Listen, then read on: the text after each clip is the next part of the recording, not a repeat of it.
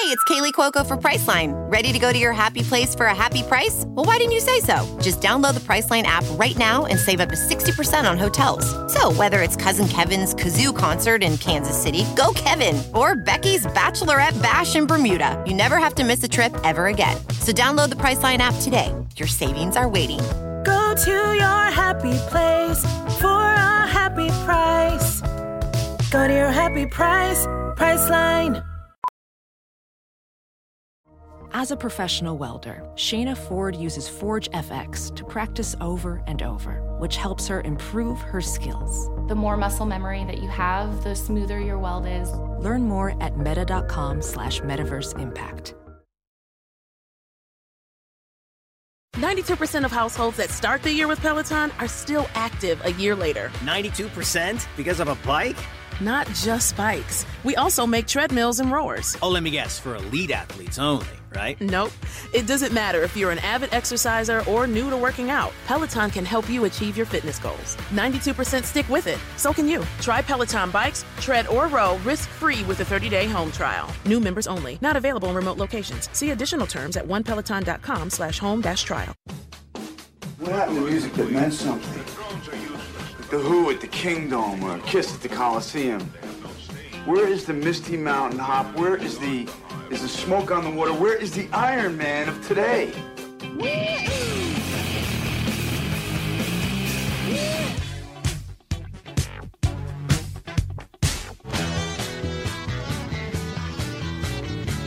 Hey, this is not a test. This is rock and roll. Welcome to Sound Opinions from Chicago Public Radio and American Public Media. I'm Jim DeRogatis, the pop music critic at the Chicago Sun-Times. And I'm Greg Kot. I write about rock and roll for the Chicago Tribune. Today on the world's only rock and roll talk show, Jim and I are going to discuss the phenomenon of the musical supergroup. Plus, later on in the show, we'll review the new album from rapper Mos Def.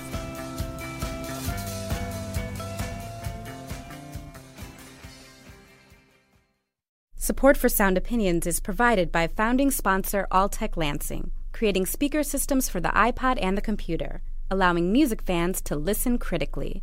Online at alteclansing.com. Hear what's next. You're listening to Sound Opinions, and time now for some music news. 中国加油！十三亿激情。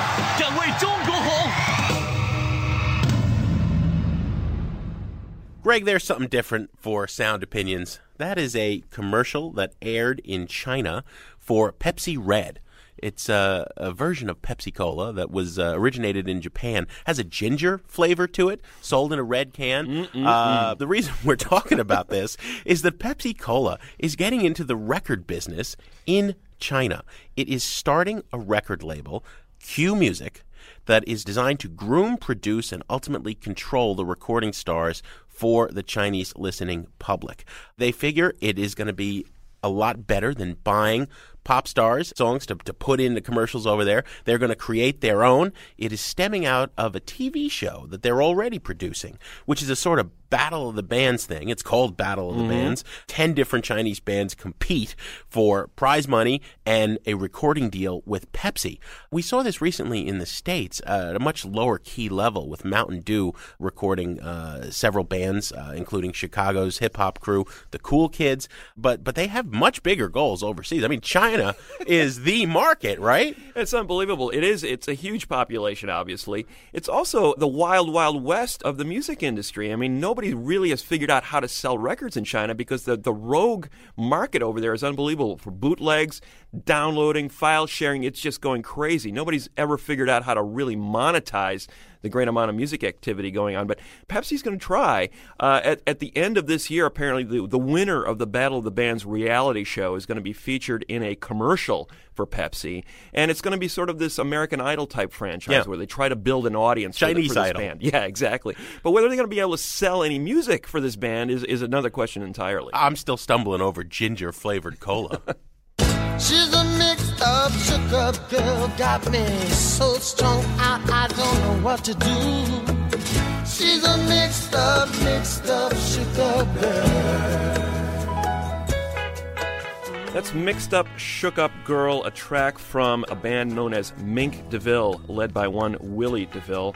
The reason we're playing it is that uh, Willie DeVille has died at age 58 of pancreatic cancer. Probably not a household name, didn't have any U.S. hits, but I wanted to spotlight him, Jim, because I thought he was one of the key artists of that CBGB punk new wave scene out in New York in the mid 70s. Uh, an artist with a difference. I mean, he was lumped in alongside Blondie and the Talking Heads and the Ramones and television, but I think he was really a child more of that brill building pop sound combined with soul and R&B of the of the late 50s and early 60s. Yeah. And he really updated that sound for a new generation. Uh, was featured on one of the first CBGB live compilations. That that's where he rose to fame initially, and caught the ear of one Jack Nitzsche, who was the uh, right hand man of Phil Spector on many of his early 60s recordings. So Nitzsche went into the studio with Mink DeVille, Willie DeVille's band, and recorded three extraordinary albums, starting with Cabretta in 1977. Loved this guy, worked with him in the studio, updated that sound that Spector made famous in the early 60s with DeVille as the lead vocalist. This guy had style, man. You saw him Yeah. on stage, and he had the sharpest suits and those Italian shoes, And that he mustache. had that pencil thin mustache. Um, he looked good. I remember distinctly going to a show. And uh, you know we all we were all dancing because we loved uh, we loved the music. It was it was very romantic kind of music for that era. Brought our girlfriends, and I think by the end of the show, Willie DeVille was hitting on every one of our girlfriends, and, and probably stole two or three of them away at the time. Well, what I loved about him, Greg, is that he was one of a handful of artists who Rockpile in the UK were another that kind of drew the lines. This punk explosion didn't come out of nowhere; it had its roots. There were Cajun guys in the 50s who were punk rock. Right. There was Edith Piaf was punk rock in a way, and it was like a, a history lesson for those of us young, you know, Turks who just thought it all got invented with the Ramones. Exactly. I mean, he was the guy that introduced me to the music of Doc Pomus and those Leiber Stoller songs. Dr. uh, John? on Brill, Brill Building. Yes, he worked with Dr. John later on in his career. Uh, Mark Knopfler later uh, produced a record for him. But I think the uh, ground zero for Mink DeVille was uh, Cabretta, the 1977 debut produced by Jack Nitzsche. And uh, here's one of the best songs off it Spanish Stroll by the late, great Willie DeVille on Sound Opinions. Mr. Jim, I can see the shape you're in. Finger on your eyebrow and left hand on your hip. Thinking that you're such a lady killer. Think you're so slick. Well, alright.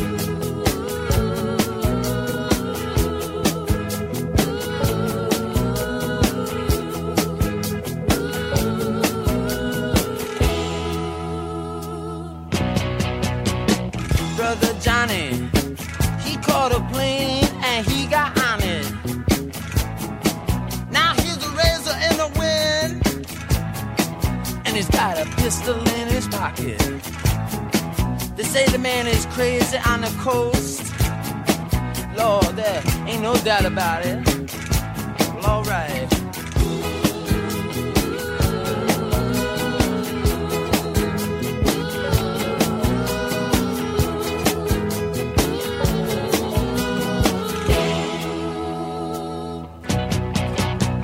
Sister Sue, tell me, baby, what are we gonna do?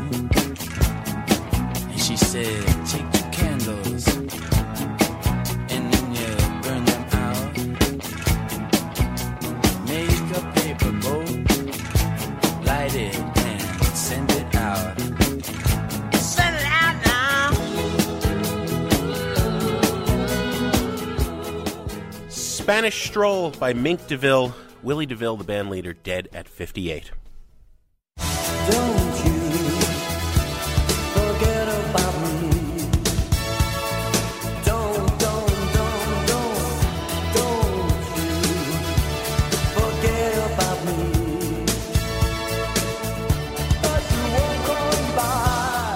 Greg, I think it is impossible to hear that song, Don't You, by Simple Minds, and not think of that film, The Breakfast Club, from 1985, a classic movie that really defined the teenage experience in the 80s. I was a teenager when I saw all those films by John Hughes. It was my life. I was the geek, I was the Michael Anthony Hall. As you probably know, John Hughes died a little more than a week ago, had a heart attack in New York. A sad story, but I think he's important to remember as a great music lover, a big fan, and a guy who really perfected the combination of sound and vision in that string of films he made in the 80s. He was performing a huge service, Greg, when you recall that, that just post punk, with the big flowering of new wave in the UK and stuff bubbling under in the underground in America, that stuff was not being played on radio. Right. Certainly outside of New York and Los Angeles. A lot of people discovered this kind of alternative music, the full blossoming of which would happen in the 90s via John Hughes films. And you think about the string of, uh, of pairings of great songs and, and scenes in his movies, you know, True by Spandau Ballet or Turning Japanese by the Vapors in 16 Candles in 84, or uh, the use of Oh Yeah by Yello in Ferris Bueller's Day Off in 86. I mean, classic stuff.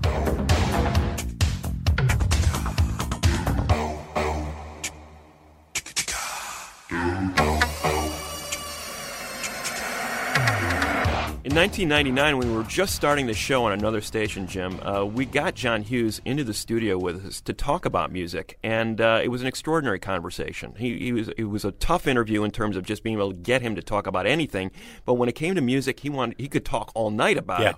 And in fact, uh, those days when he was trolling the aisles at uh, Wax Trax Records on Lincoln Avenue in Chicago, looking for those new wave and, and post punk imports, those were some of the happiest days of his life. And those songs and those records that he bought at that store, they were kind of like writing the script with him. And even to the very end, I mean, we're talking about a guy in 1999 who made this movie Reach the Rock, in which he completely used the post rock music that was bubbling through Chicago at that Mhm. time, you know, bands like Tortoise and Sea and Cake. So he was always interested in what was new, what was underground, and figuring out a way to build movies around. I think really extraordinary uh, legacy for a director. Well, absolutely. He did one of those things that too few people in rock do. After reaching a point of extraordinary success, he decided he'd had enough, and he went on to just live his life.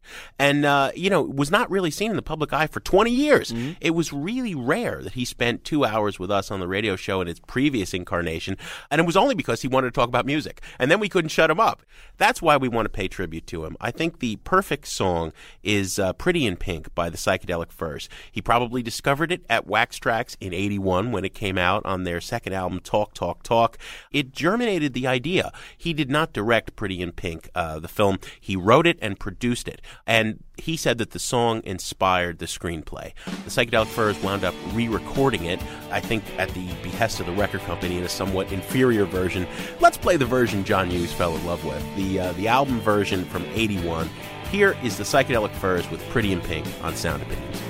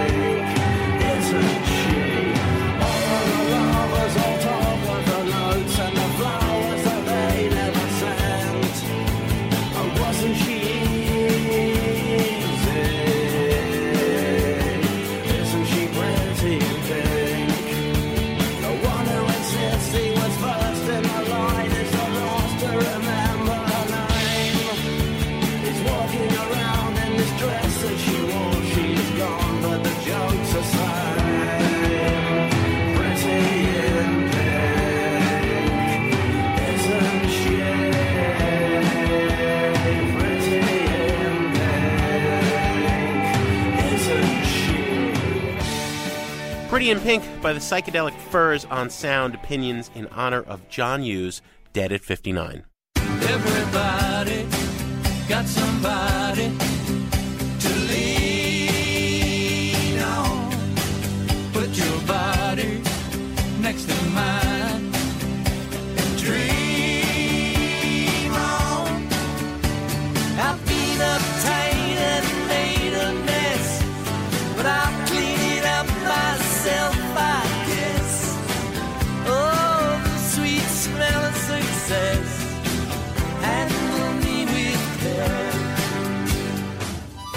handled with care by the Traveling Wilburys. Why are we playing the Traveling Wilburys at this point? We wanted to look at this idea of the supergroup, where multiple band members from already famous bands get together and create a new group out of it, uh, the supergroup.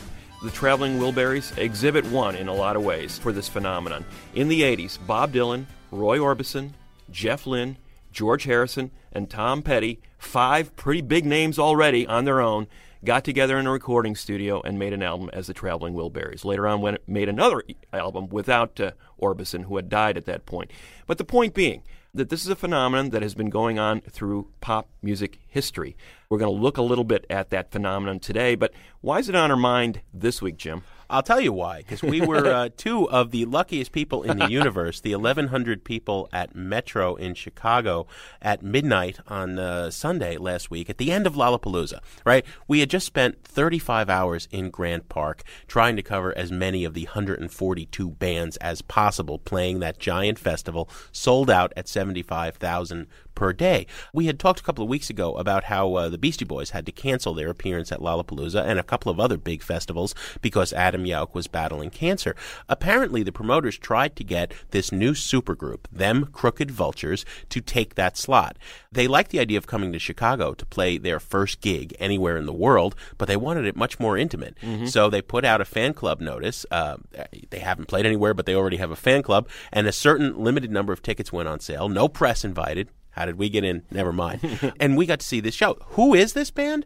Dave Grohl of Nirvana and the Foo Fighters on drums, Josh Homme of Queens of the Stone Age and formerly Kyuss on uh, vocals and guitar, and the mighty, the unbeatable John Paul Jones of Led Zeppelin on bass. It had really been a rumor, this project, that, that Grohl had kind of dropped the idea years ago. Nobody ever thought it was really going to happen. And all of a sudden, they're playing for the first time anywhere in the world at this tiny club in Metro when they could have played to 75,000 people. Yeah, Jim, it was a thrill to be there because it was at close range. It was like watching a bomb go off. Whenever you've got Grohl uh, on drums, you know the energy level is going to pick up. You know, all due respect to the guy as a singer, guitar player, songwriter. Where this guy really needs to belong is behind that drum kit driving Yes. a band. Hard rock, I don't think does it justice. This was just some of the heaviest, hardest hitting music I've heard in recent years. And Grohl was the guy making it go. And John Paul Jones bringing around this array of bass guitars. I mean, Started with a four string bass. one looked like a bazooka. moved up to six strings, then eight strings, then ten strings, and then he was playing this thing that was like a lap steel Yeah. bass guitar. It was amazing. Yeah, it was it was fun to watch, and and Josh Homme giving it a little bit of that Queen sound with those uh, high falsetto vocals. But this was definitely a democracy. I mean, I I- I don't think this band would have sounded the way it did if you didn't have those three personalities in the room at one time. We're talking about it instead of playing it, I should say, because while there's apparently an album recorded, the band played 12 songs, no Mhm. encore. That apparently is the whole album. It does not yet have a label, does not yet have a release date. There's no music out there. We literally can't play. The, the best thing you'll find anywhere on the net is a couple of cell phone snippets Yeah. of video from that show. But boy, Grohl, of course, was the John Bonham of his generation in terms of a massive drummer. And Josh Homme, like so many people of, of that age group, grew up worshiping Led Zeppelin. So these guys who have been excellent in their own groups were really on their super best behavior and pushing themselves beyond their abilities even to, to reach some whole new level just because you're on stage with the bassist from Led Zeppelin. And it's interesting because uh, th- there is a huge trend in this area once again. We reviewed a few of these bands on the show where they have been amalgamations of Yeah. other bands. You know, uh, Tinted Windows with Bunny Carlos, Taylor Hanson, James Iha, Bunny with uh, Cheap Trick, Taylor Hanson with Hanson, James Iha with the Smashing Pumpkins. We talked about Dead Weather with Jack White of the White Stripes meeting Alison Mosshart of the Kills. We've talked about the Raconteurs, another white band with Mhm. Brendan Benson. We have neglected to mention Chickenfoot, I think. I don't know how of- we did that. Sammy Hagar of Van Halen and Montrose, Michael Anthony of Van Halen, Chad Smith of the Red Hot Chili Peppers, and Joe Satriani, the uh, superstar guitarist who hates Coldplay. and uh, Monsters of Folk coming up with uh, Conor Oberst of Bright Eyes, My Morning Jacket's Jim James, and M. Ward forming a band, going out on tour, releasing an album, and my favorite, uh, Damnocracy.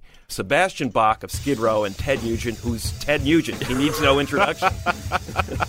well, we're going to come back, Greg, and talk about this whole twisted history of the supergroup from the 50s through the present. That's in a minute when we come back on Sound Opinions from Chicago Public Radio and American Public Media. And later on, we'll review the new album from rapper Mos Def.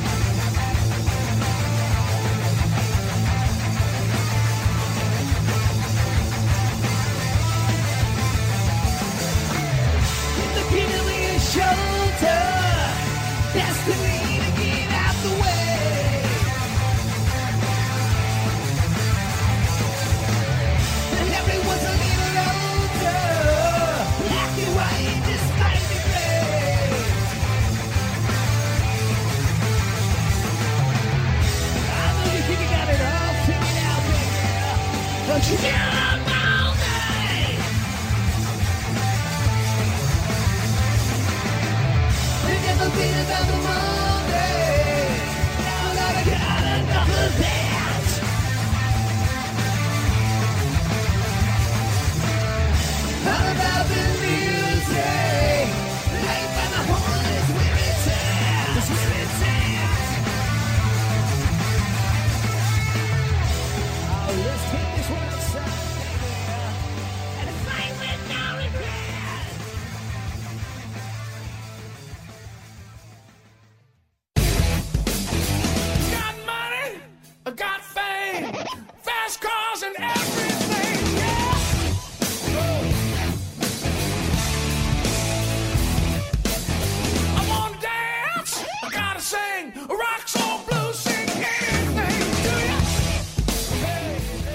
back to Sound Opinions from Chicago Public Radio and American Public Media. That mercifully short clip of sound was the new supergroup Chickenfoot. uh, we are talking about the history of uh, supergroups and the ones that worked and the ones that didn't on Sound Opinions today. Greg, I got a theory about supergroups, as I often do, right, uh, on these things. So Sammy, Mike, Joe, and Chad get together. they, they, they play in the basement, right? They're just any Sammy, Joe, Mike, and Chad. And who cares? Maybe it clicks and maybe it doesn't why, when all of a sudden there's Sammy Hagar, Michael Anthony, Joe Satriani, and Chad Smith, is there a better chance of that band working as a group? You know, in order for a supergroup to work, I think it presumes two things. Number one, that these people really are super. And I would say, all due respect to the records he sold, that Sammy Hagar, or Michael Anthony for that matter, in any incarnation, are not all that super as far as a larger than life rock talent. But number two, why would you think, just because you put them in front of like the Red Hot Chili Peppers drummer and Joe Satriani that there is any chemistry. You know, mm-hmm. bands, no matter how talented the individual members are and how much of a reputation they have in other contexts, they're not necessarily going to work together. Sometimes, though, Jim, you have to look at these supergroups as happening on a thin air. It's almost an accident that they happen. I think lately we've seen much more calculated reasons for supergroups to get together. You know, it's it, there's money involved. Back in 1956, I don't think there was such a thing as a supergroup. It certainly wasn't on Sam Phillips's mind, the great producer in Memphis at Sun Studios, when he was uh, doing a session with Carl Perkins. Perkins was coming off of Blue Suede Shoes. He was looking to record a follow-up hit in the studio at the time was a fledgling piano player desperate for work, guy named Jerry Lee Lewis. And then Sam Phillips's greatest find up to that point, Elvis Presley, just happens to be cruising the neighborhood with his girlfriend and decides to drop into the studio. The next thing he, guys, he gets on the phone with uh, Johnny Cash and says, Hey, Johnny, you might want to come down to the studio. We got a few people in here you might want to see. A couple of his old pals. Cash had already had a couple of hits as well for Sun Records. Phillips makes one more phone call calls a reporter at the local daily newspaper and has him come by with a photographer to capture, document this event. But Phillips, to his credit, perhaps eternally, just rolls some tape and says, Boys, we're having fun. You know, we got this photo op, we'll take a photo, and you guys do whatever you want to do. And, and basically, what he did was preserve a moment in time where you had these four soon to be legendary figures in the studio at one time just bantering going back and forth trading songs basically trading the songs that they grew up on. Mostly gospel songs a lot of old blues r&b doo-wop vocal group type stuff and just having a ball in the studio. So it's kind of talk about being a fly on the wall at one of the most important historical events of musical history of the last 50 years. That's basically what Sam Phillips provided. Goes Uh, on to be called the Million Dollar Quartet. That's how it goes down to history. And really, the birth of rock and roll, as well as the birth of the supergroup, is what you had in that room. Yeah, and what's amazing about it, Jim, again, is that is that Phillips didn't really knuckle down and say, you know, guys, give me a song. But there were a few moments where things came together, and you can hear Elvis, who takes most of the lead vocals here. Cash really didn't participate so much in the musical aspect of it. He was there mostly to observe. But Perkins was on guitar, certainly, and, and Lewis was banging out that piano and also inserting himself on the vocals, making Yeah. sure that people knew, I'm here. He doesn't Uh, take a backseat to anybody. so you can hear it on this particular song, Just a Little Talk with Jesus, where you hear the Million Dollar Quartet in action in 1956 on Sound Opinions. Just a little talk with Jesus. Remember that? I once was lost in sin, but Jesus took me in. Well, then a little light from heaven filled my soul. Then he made my heart in love, and I wrote my name above. Well, just a little talk with my Jesus gonna make it right. Have a little talk with Jesus. I'll tell him all about our troubles. He will hear our faintest cry. and He will answer why. Well, when you feel a little fire will turn and you will know a little fire burning, you will find a little talk with Jesus makes it right. Slow it up, may have doubts and fears. Your eyes be filled with tears. Oh, now my Jesus is a friend who watches day and night.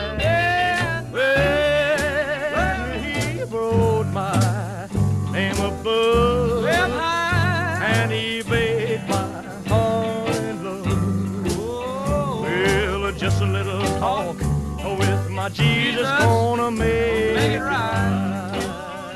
Just a little talk with Jesus by the Million Dollar Quartet from uh, the 50s from Sun Records. We wanted to bring that in, Greg, because I think most people believe that the idea of the supergroup began in the 60s. Mhm. But but I really think that it was already, the, the template was already there. Yeah, absolutely, Jim. And I think that the stakes changed. Uh, you know, fast forward 10 years to the 60s, and you saw a whole different set of uh, concerns and pressures being involved. When you saw the group Cream form in England in the, in the mid 60s, there was already this idea that we're going to take these name brand players and, and, and form a great group out of it. Eric Clapton was, was really well known in England at the time. He'd already spent time in the Yardbirds and with John Mayall's Blues Breakers. His future bandmates in Cream, Jack Bruce and Ginger Baker, were less known, but they were really respected musicians. They had been together in this band, the Graham Bond Organization. And they bonded together, formed the Cream, and in within uh, a couple of years were a multi-million selling group that was playing arenas around the world and selling tons of records. At the same time, Clapton in this experience was really miserable because Bruce and Baker were constantly fighting, and there was a, a sense that the music was now about three guys up on stage uh, soloing their brains out and, and no longer involved in music making for music making's sake. It was more about individual egos Mm. rather than the song. You know, I think Clapton and I think history, to an extent, have taken a sort of jaded view about just how good this band was. But if you listen to the studio recordings, I think there was some excellent, excellent music made by this band. The, the, I think the songwriting was really top notch. Much of it by Jack Bruce. Bruce was was an astonishingly good vocalist, and Clapton. I think has never been better because he wasn't asked to carry the major load as the vocalist and frontman. He's always been best when he's been uh, surrounded by talents that are his equal and he's allowed to play the guitar. Yeah. And I think he did that very, very well in Cream, especially on those studio recordings. Coming to me in the morning,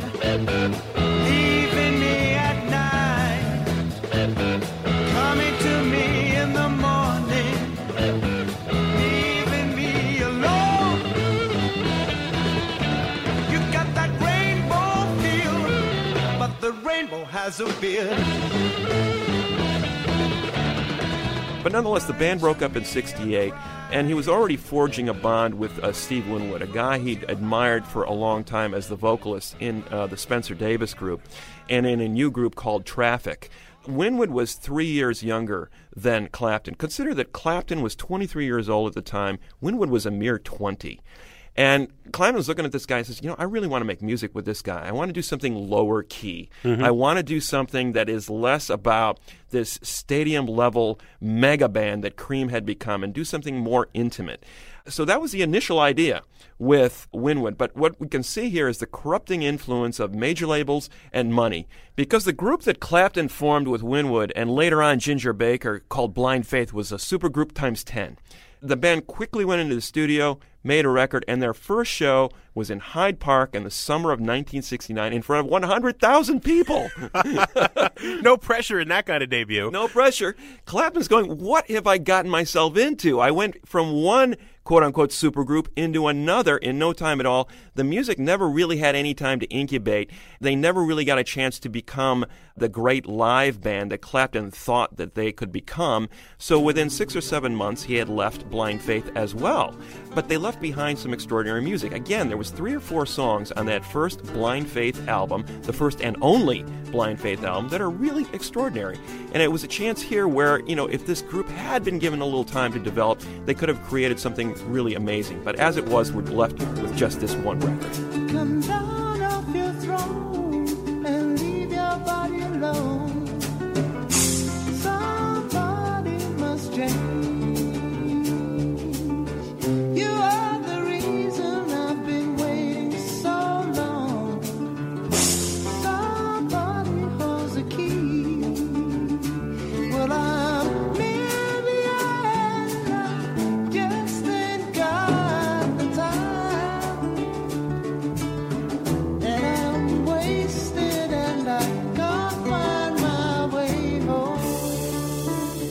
But I think, Greg, as extraordinary as Blind Faith was, I think when you talk about supergroups from the 60s, you've got to look at Crosby, Stills, and Nash, plus sometimes Young. Mm-hmm.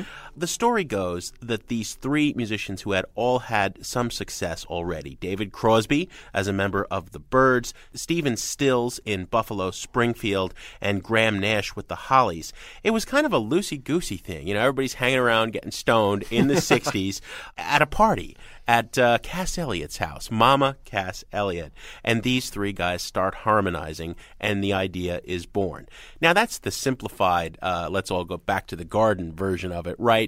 In fact, obviously, they had all had careers. They had all had careers in bands where they had been Mhm. uh, underappreciated. They felt Crosby taking a backseat to Roger McGuinn and the Byrds, Stills obviously having to, to play behind Neil Young fronting Buffalo Springfield. So they all want to be stars, and they decide they're going to do it together. And therein lies the problem of Crosby, Stills, and Nash throughout their entire four decade now history. At various times, any two or three have been mad at the others. you know, going back to my theories of why supergroups work and why they don't. Obviously, uh, Crosby, Stills, and Nash made some fine music, and those are three wonderful voices. When you combine, it really is an instrument that is bigger than all three of them. So it works on the musical level. Doesn't quite work on the personal level all the time. In fact, sometimes I think it's a little syrupy what they've done. Now all of a sudden they decide in 69 they need another ingredient. First they're thinking, let's bring in that Steve Winwood guy on keyboards. Uh, He's already been in, in a couple of supergroups. The heck with that. They're managed by a guy named Elliot Roberts who makes the suggestion, you need Neil Young. I was watching one of those public broadcasting specials about Neil Young the other night, and it struck me seeing him play with Crosby, Stills, and Nash. It's like it's a fine dish that is missing something, and all of a sudden you put in, you know, the, the cumin or, or the paprika, Mhm. you know, and it's like, oh, okay, now it's something. Because Neil really can't sing as well as those three harmonizing guys. Right. But but but you look at the version of say Teach Your Children that they recorded before Neil, and then you look at the version from the live album, Four Way Street, with Neil, Mm-hmm. and, and it's much, much better. They make their debut with Neil Young at Woodstock in 1969, and through all the years that have followed, Young kind of comes in when he feels like it. Right. You know, and when he doesn't, he's gone. And those other guys all kind of fall apart without him. They all wind up feuding with each other. Sometimes Crosby plays with Stills, and sometimes Nash plays with, you know, and it's like they can't hold it together. But when you add the Y, you got something special. Let's listen to a little bit of Crosby, Stills, Nash, and Young. Let's hear that version of Teach Your Children that he wound up playing on from Four Way Street in 71. Teach your children well.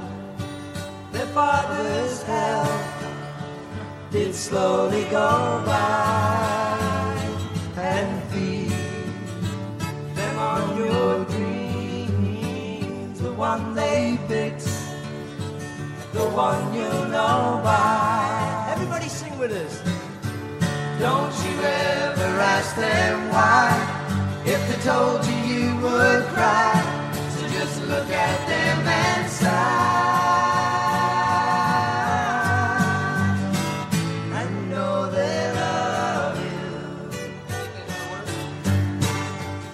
That's Teach Your Children from Crosby, Stills, Nash, and Young. And yes, Young, a very important ingredient here because Crosby, Stills, and Nash did have a tendency to argue among themselves. But when you added the fourth person into the room at that point, who happened to be Neil Young, suddenly all the bickering went out of the way and the focus became the music again. So you're absolutely right about that, Jim, in terms of the chemistry in the room and how one person can, can change it for the better or the worse. Well, absolutely. And as you go into the 70s, the nature of the supergroup changes, Greg, after CSN and Y, after Cream and Blind Faith. I think it's best illustrated in the progressive rock genre. By this point, you'd had all these English musicians who had had the first blush of success as members of the psychedelic pop groups that followed in the wake of the Beatles, right? Something like Emerson, Lake and Palmer comes out of the ashes of the Nice and the early King Crimson, right? And they're they're all three of them. They got billing right in the in the in the title of the band. They're Yeah. all superstars.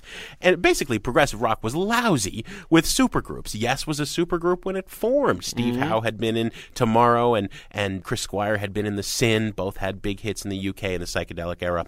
But the progressive rock supergroup I want to play to illustrate the 70s version of this came a little later, and none of the musicians were really A-listers, although they were all extraordinary talents. UK was a short lived British supergroup from 77 through 80. It was uh, founded by John Wetton, who had been the singer and bassist in King Crimson, and uh, drummer of Bill Bruford, who'd also been in King Crimson and then in Yes, and then basically played with every prog rock band that ever did anything. The initial idea was to make a band with Rick Wakeman, but his label at the time wouldn't let the Yes keyboardist out of his solo project on top of being with Yes. They were each allowed to bring one other musician into the mix.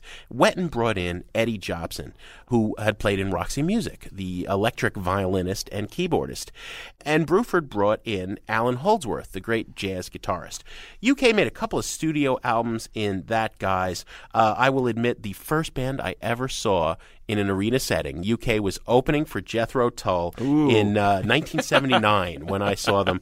At that point, uh, Holdsworth was gone, and so was Bruford, but they had another superstar, drummer Terry Bozzio, this extraordinary young talent who had made his name at that point playing with Frank Zappa, would go on to play with Missing Persons, right? Right. But but so Wetton and Jobson and Bozzio on stage in an arena filled with people. I mean, it was just, it was, I guess the first band I ever saw was a supergroup. Here is UK with the title track of that 79 live album, Night After Night, on Sound Opinions.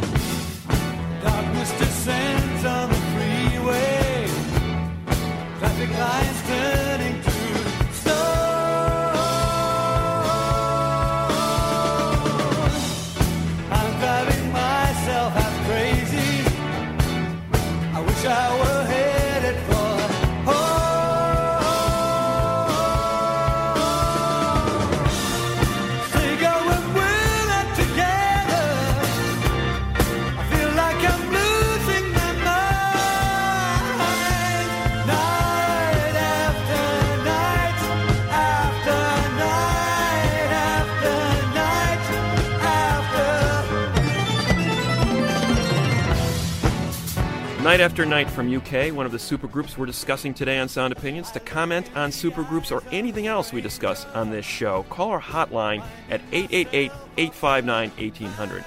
You can also send us an email at interact at soundopinions.org or talk to us on Facebook. Jim and I are going to be back after a short break on Sound Opinions from Chicago Public Radio and American Public Media.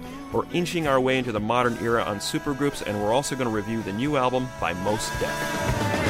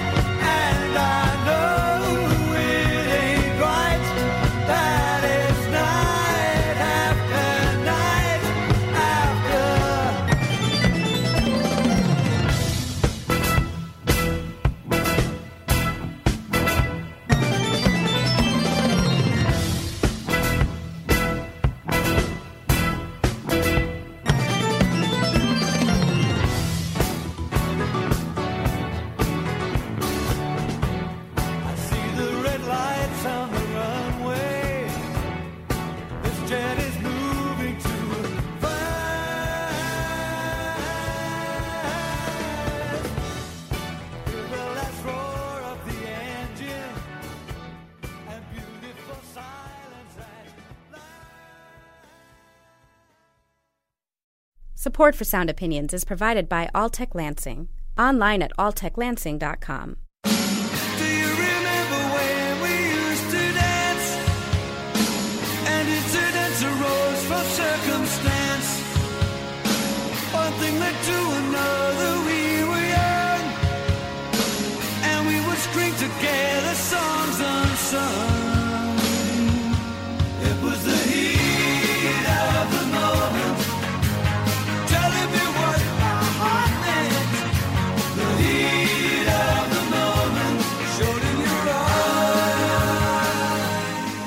Welcome back to Sound Opinions from Chicago Public Radio and American Public Media. That is Asia, of course. Everybody knows that song. you saw it in the From the 40-year-old 40-year-old virgin, Exactly. yeah. Heat of the moment. We are talking about supergroups, and there was a an iconic supergroup of, of the early '80s. We've already talked about uh, John Wetton, who is in one of Jim DeRogatis' favorite bands. We just found out about UK and uh, King Crimson before that. Steve Howe and Geoff Downes, both of Yes in Asia, and uh, Carl Palmer, who was kind of a supergroup whore in a lot of ways. He was yeah. he was an Emerson Lake and Palmer before this, and, and they were uh, a supergroup. Does it stop to be so super once you've been in three or four of them, you know? Exactly. But uh, nonetheless, Carl Palmer kept making the good commercial moves because Asia sold a lot of records back in the early 80s. No, you're absolutely right. Look, I think that by the time you got to the 80s, the idea of a supergroup, especially in the underground rock world, was already a bit of a joke. Anton Fier was a very talented drummer who'd played uh, in a number of wonderful settings, including the Feelies and then the Lounge Lizards, when he decided to put together basically a group of his friends in the uh, New York and Hoboken, New Jersey underground music scene in the early 80s and, and kind of making fun of, but at the same time paying tribute to the idea of the supergroups that had come before. He, in particular, was inspired, I remember him telling me, by Blind Faith, Mhm. okay? So what he's doing is basically collecting the cream of the crop in the underground New York scene at the time in the early 80s. People like the vocalist Syd Straw, who went on to an extraordinary solo career, Michael Stipe of REM whenever he was in town, John Lydon of the Sex Pistols and Mhm. PIL. Anton even got Jack Bruce of, of Cream. People would come and go through the band he put together that was called the Golden Palominos. I really fell in love with the single they did. Michael Stipe of REM was on vocals. Chris Stamey of the DBs was on guitar. You had the great Jody Harris also adding guitar. It was a cover of a band from that earlier era. Moby Grape was in many ways in the in the 60s uh, kind of a supergroup that was local to San Francisco. All these guys had reputations. You know, they they were the band with three guitars. Right. They were the band that released every track on their debut album was a single that they all released simultaneously. And already you had in, in the late 60s people were uh, reacting against that hype Mhm. because of this stunt of releasing every song at one time as a single. People dismissed the record. Right. But there was an incredible song called Omaha that was resurrected later on in the early 80s by the Golden Palominos. Here it is on Sound Opinions.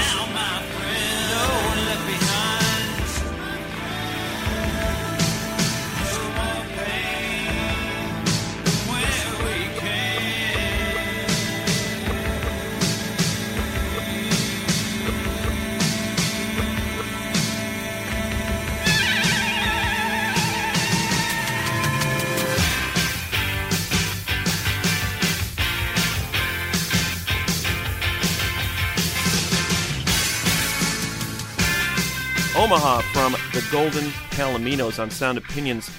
Uh, supergroup that was created in the 80s and was kind of a fluid lineup. I think another example of, of a band that we started to see in the 80s, and especially Jim, was a disaffected band member uniting with another disaffected band member to create a new band because their old groups weren't working anymore. Yeah. And that was the case with Electronic. Bernard Sumner was uh, not getting along with his bandmates in New Order anymore. That band was on hiatus. Johnny Marr had just seen the Smiths blow up when Morrissey, the singer, walked out of that band. Two talented guys looking for work. They bonded together, created Electronic, recorded a few albums together. Actually had a kind of a successful run and a few hits, mostly in the UK.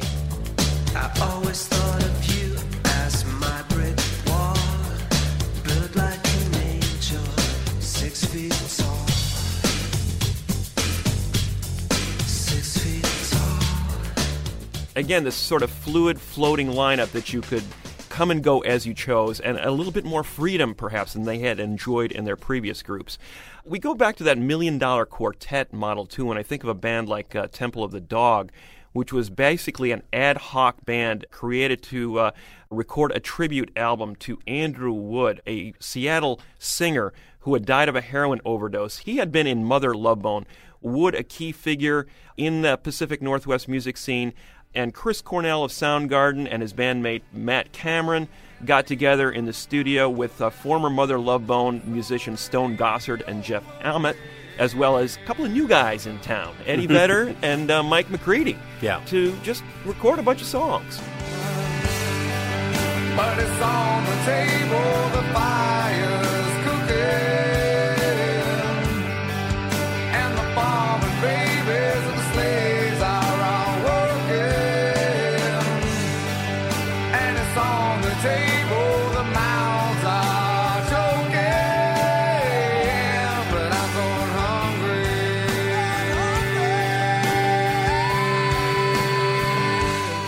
But, you know, here was your 90s version of the Million Dollar Quartet as performed in Seattle. Well, yeah, and then the '90s were lousy with it from that point on. You know, something like Mad Season or Fantômas, Yeah. or the Backbeat Band, which got together for that uh, Beatles movie uh, soundtrack. And and then I think kind of like the '90s ended in in the mid 2000s with Audioslave, right. when Cornell is in front of the musicians from Rage Against the Machine, which nobody ever thought was a good idea of a supergroup. Right, right. And it's interesting that this never really caught on in, in the hip hop realm.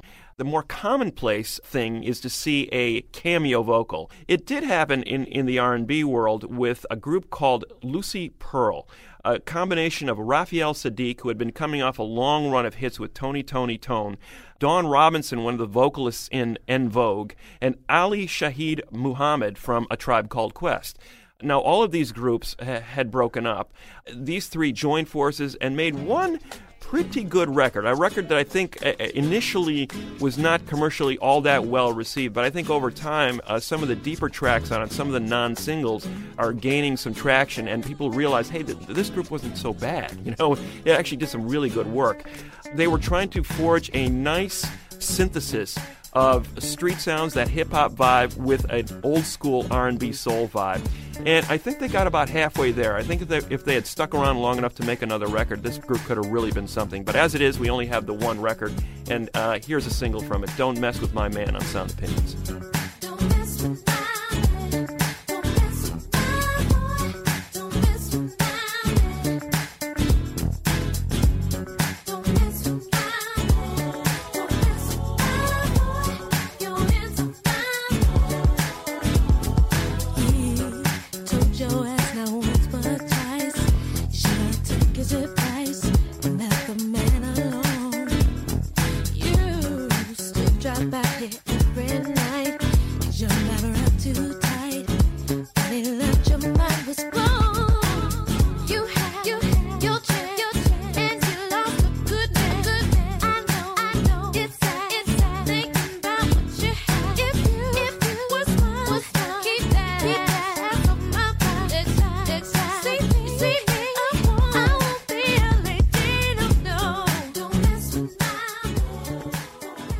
Don't Mess With My Man on Sound Opinions by Lucy Pearl.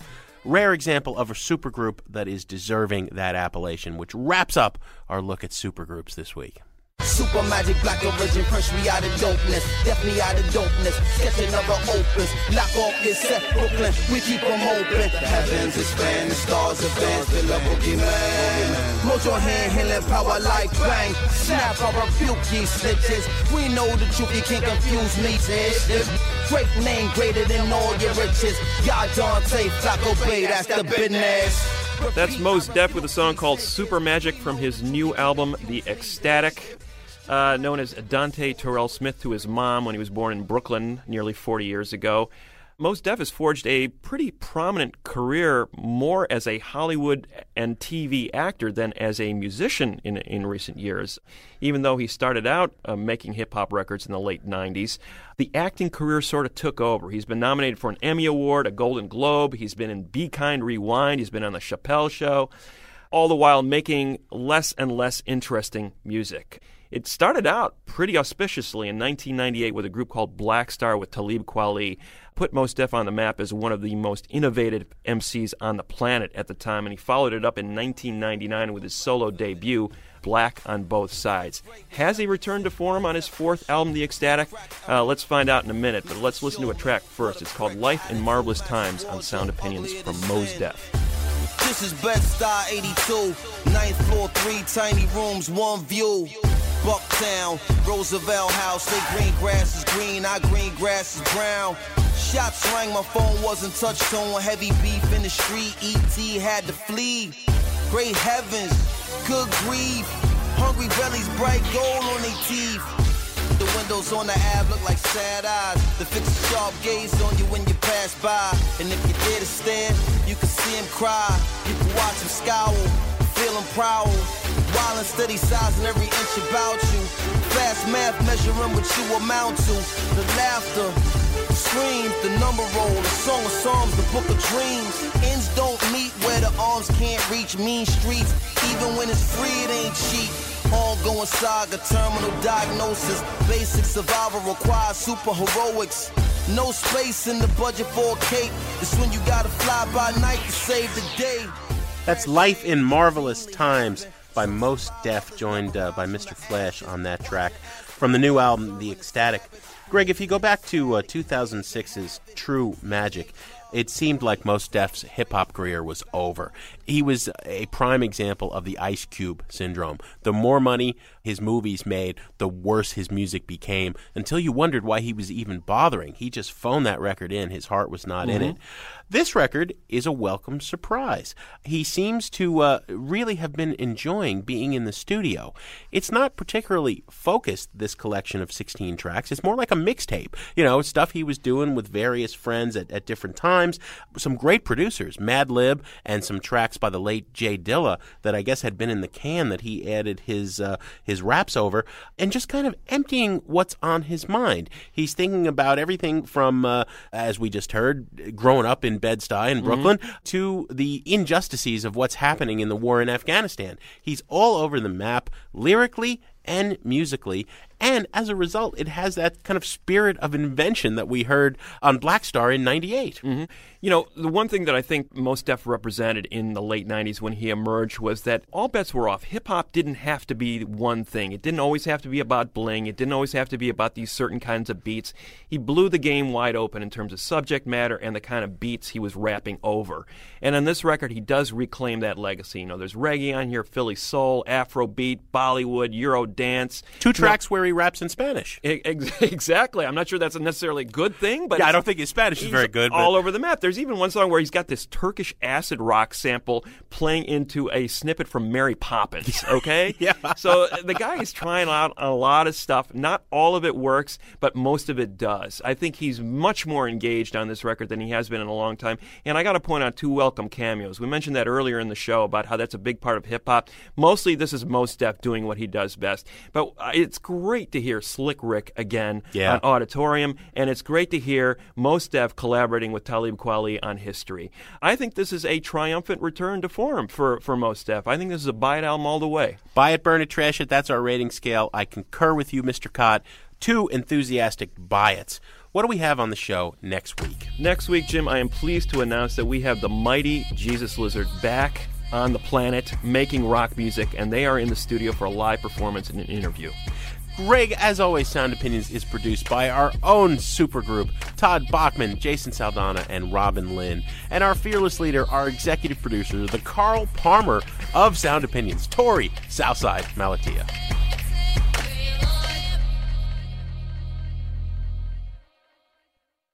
On Sound Opinions, everyone's a critic. So give us a call on our hotline 1 888 859 1800.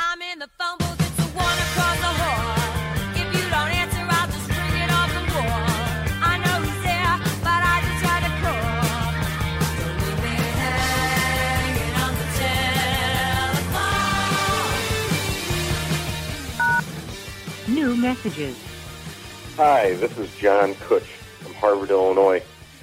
And we get a little consistency here, guys. So it's all right, you know, in your first segment of the show to steal songs and MP3s. So bands can't make money that way. But then in your second segment, following that, Mariah Carey can't sell out in order to make money. That's just wrong and totally not cool. So do you have a magic business plan to in order you know for bands to stay real besides maybe constant touring? Oh maybe it's a pledge drive. Well i don't think that'll work. Maybe radiohead could pull that off but uh, that's about it. So i don't know guys. Maybe you could come up with a consistent position and maybe even a magic new paradigm business plan to share with all the rest of us. Otherwise swell job. Love you guys lots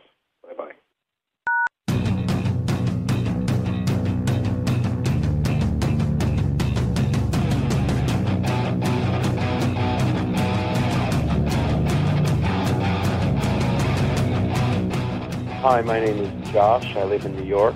I think your latest Rock Doctor segment is great, but I wanted to give two more recommendations based off of what I heard. For starters, if he almost bought Mastodon, but got a little bit turned off at the end, I can't stand metal with the screaming lyrics, but Pelican, in particular the record City of Echoes, is fantastic. It's instrumental post-rock, but it's basically metal without screaming vocalists, and it's the first metal record that I really got.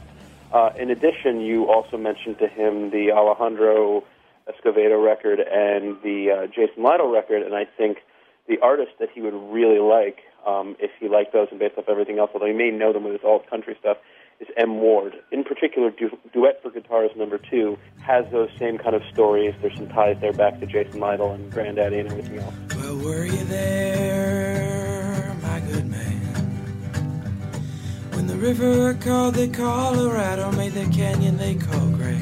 Believe me now, my good man. I was there, but now here I am. That's all. Just wanted to give a little insight and maybe recommend M. Ward and uh, Pelican. When the watery volcano exploded into land, believe me now, my good man. I was there, but now here I am.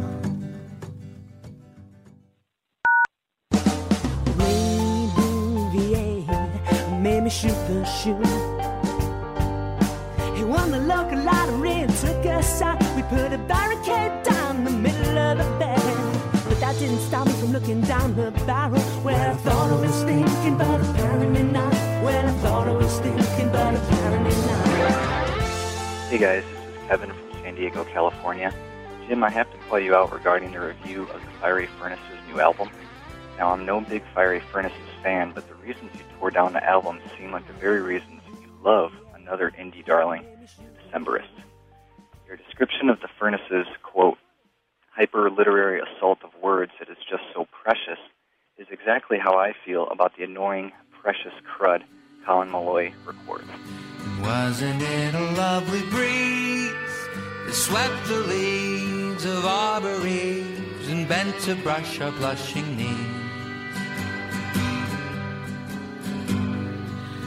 And here we died our little dance, and we were live to catch our breath, so swiftly lifting from our chest. At least the Furnaces have the mercy to do these things in short, digestible bursts.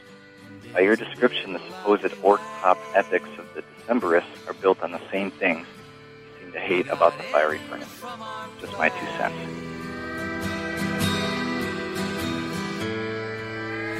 Isn't it bad? No more messages. To give us your opinion on sound opinions, call our hotline 1 888 859 1800. We'll be back next week with sound opinions from Chicago Public Radio and American Public Media.